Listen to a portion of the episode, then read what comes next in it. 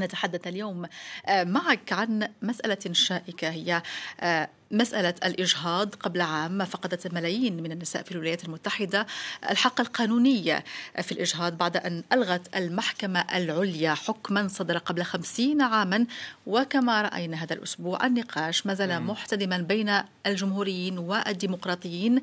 أردت العودة آه، ربيع إلى سؤال معقد من الناحية الأخلاقية لكن أيضا من الناحية العلمية وهو متى يمكن السماح بالإجهاض؟ نعم وداد أو بعبارة بعبارة أخرى متى يمكن وقف حياة الجنين؟ وهل هي حياة فعلا؟ مسألة معقدة ومعقدة جدا فذلك متعلق بسؤال محير. متى يصبح الجنين شخصا؟ متى يصبح الجنين ذا وجود معنوي كشخص كإنسان ما يمنع المساس به؟ علميا لطالما طرح السؤال عن معنى الحياة بيولوجيا فالخلية أصغر جزء بيولوجي مستقلة بذاتها ولها مكونات الحياة. حياة الإنسان تبدأ انطلاقا من خليتين بويضة الأم والحيوان المنوي للأب وما هما إلا خليتان تندمجان لتعطيان خلية جديدة تبدأ نموها في رحم الأم هي خلية حية آه، وداد. طيب هل هذا يعني آه، أن الجنين يصبح شخصا منذ هذه المرحلة؟ لا وداد لا من الناحية العلمية ولا من الناحية الأخلاقية ولا الفلسفية. حتى منذ القدم طرح السؤال عن طرح هذا السؤال مثلا في القانون الروماني الذي استلهمت منه الدول الغربية قوانينها الحديثة. يتم التفريق بين صفة الشخص من جهة وصفة الأشياء من جهة أخرى. الشخص له حقوق أما الأشياء فهي تباع وتشترى وتستعمل ويمكن إتلافها. الأشياء لا تملك عقلا أو منطقا حسب الفيلسوف كانت.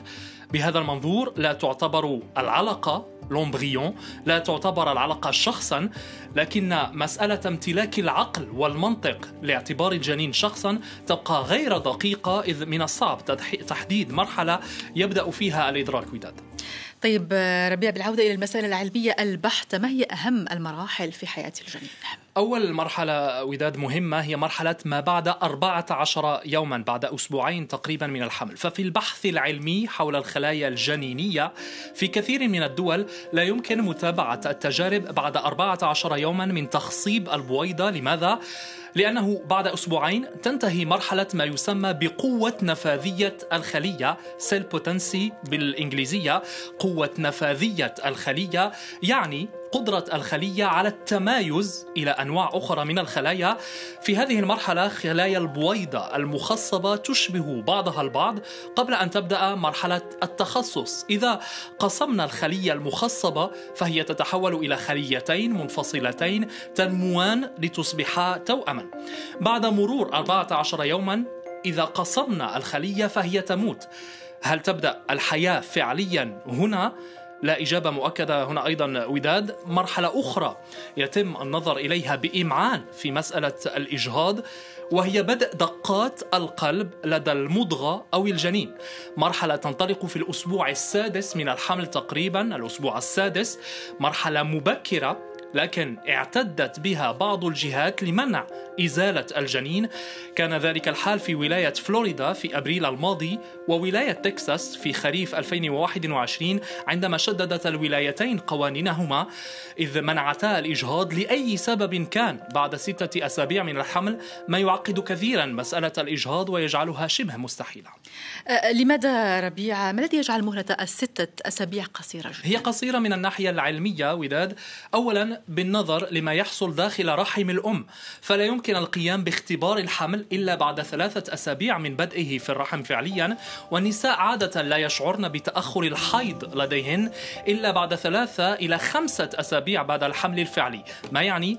أنه في كثير من الأحيان لا تشعر الأم بالحمل ولا تتأكد من ذلك إلا بعد ستة أسابيع أو أكثر بعد بدء قلب الجنين في الخفقان إذا أضيف إلى ذلك كل التعقيدات القانونية واللوجستية إذا ما قررت المرأة القيام بالإجهاض.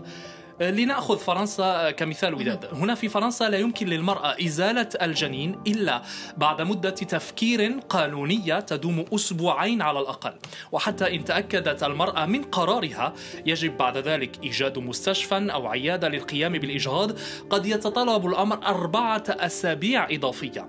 إذا مر كل شيء على ما يرام لا يتم الإجهاض في المعدل إلا بعد 11 أسبوعا من الحمل. 11 أسبوعا في المعدل هنا في فرنسا فما بالك في دول أقل انفتاحا على المسألة آه، وداد وهل هذا المعطى ربيع يدخل في تحديد المهل القانونية للإجهاض؟ نعم بالفعل خاصة في الدول الأوروبية. أغلب تلك الدول جعل الحد الأقصى للإجهاض الاختياري أقول الاختياري دون أسباب صحية.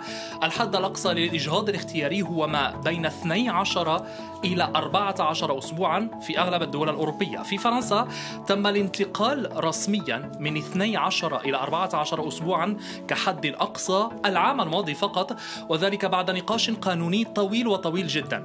من الناحية الطبية الانتقال من 12 إلى 14 أسبوعا ليس أمرا هينا فيزيولوجيا.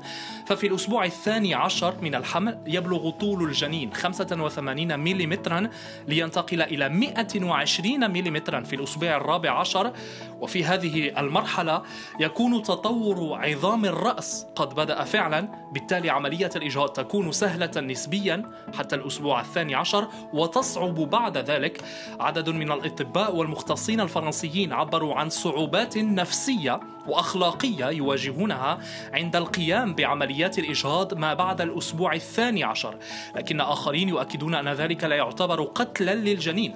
هنا أيضا من الناحية العلمية لا شيء مؤكدا 100%.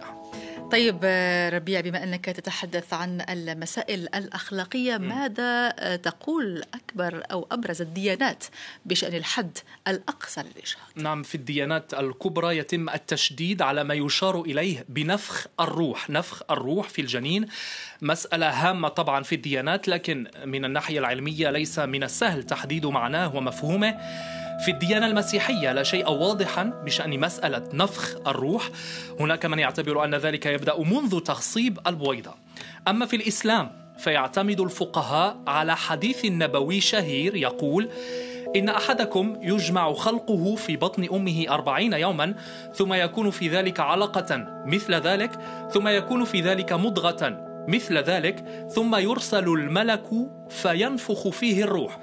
إذا حسب هذا الحديث الروح تنفخ بعد 120 يوما 17 أسبوعا تقريبا. اعتمد عدد من من فقهاء الإسلام على هذا الحديث لتحديد الحد الأقصى لإجراء عملية الإجهاض في 17 أسبوعا تقريبا. لا نتحدث هنا عن الإجهاض الاختياري وداد الإجهاض آه، تحت الطلب بل نتحدث عن الإجهاض لأسباب طبية فقط كتفادي حدوث تشوهات للجنين أو تعريض حياة الأم للخطر بعد 120 يوما آه، لا يمكن الإجهاض أبدا حسب معظم الفقهاء حتى لأسباب صحية أمر يثير الجدل في دول عربية. طيب ربيع ما هي الدول اذا الأقل شدة من حيث الحد الأقصى للاجهاض؟ في بريطانيا في بريطانيا مثلا الحد الأقصى يصل إلى 24 اسبوعا بعد الحمل قرابة الستة أشهر وهنا نتحدث عن الإجهاض الاختياري تحت الطلب. بالنسبة للعديد من المفكرين وبغض النظر عن المسائل العلمية بشأن تطور الجنين في الرحم مصلحة الأم تسبق مصلحة الطفل. فالدراسات السوسيولوجية أكدت أن العديد من النساء يجدن أنفسهن في أوضاع اجتماعية صعبة عند الحمل قد تتعقد أكثر بإنجاب طفل ما يعرضهما معا لأخطار جمع. عدة أسباب تجعل النساء لا يتخذن قرار الإجهاض في الأسابيع الأولى كنقص المعرفة نقص الوسائل المادية. والمواثيق الدولية تشدد منذ عقود على ضرورة احترام حرية المرأة وحقها في التحكم في خصوبتها. بما في ذلك حقها في اختيار متى هي أرادت أن تلد أطفالا. تم التوافق بشأن هذا المبدأ عام 1994 في مؤتمر القاهرة الدولي للسكان والتنمية قبل آه، قرابة 30 عاما. إذن لكن بين الموافقة على مبدأ من المبادئ وتطبيقه في كل دولة من الدول. هناك طبعا فروقات وخصوصيات مجتمعية وسياسية إلا أن الأكيد الأكيد هو أنه مهما كانت سياسات الدول مع مسألة الإجهاض ذلك لا يمنع الظاهرة أبدا وداد.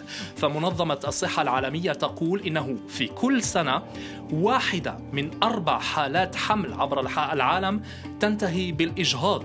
25% من حالات الحمل في العالم تنتهي بالإجهاض.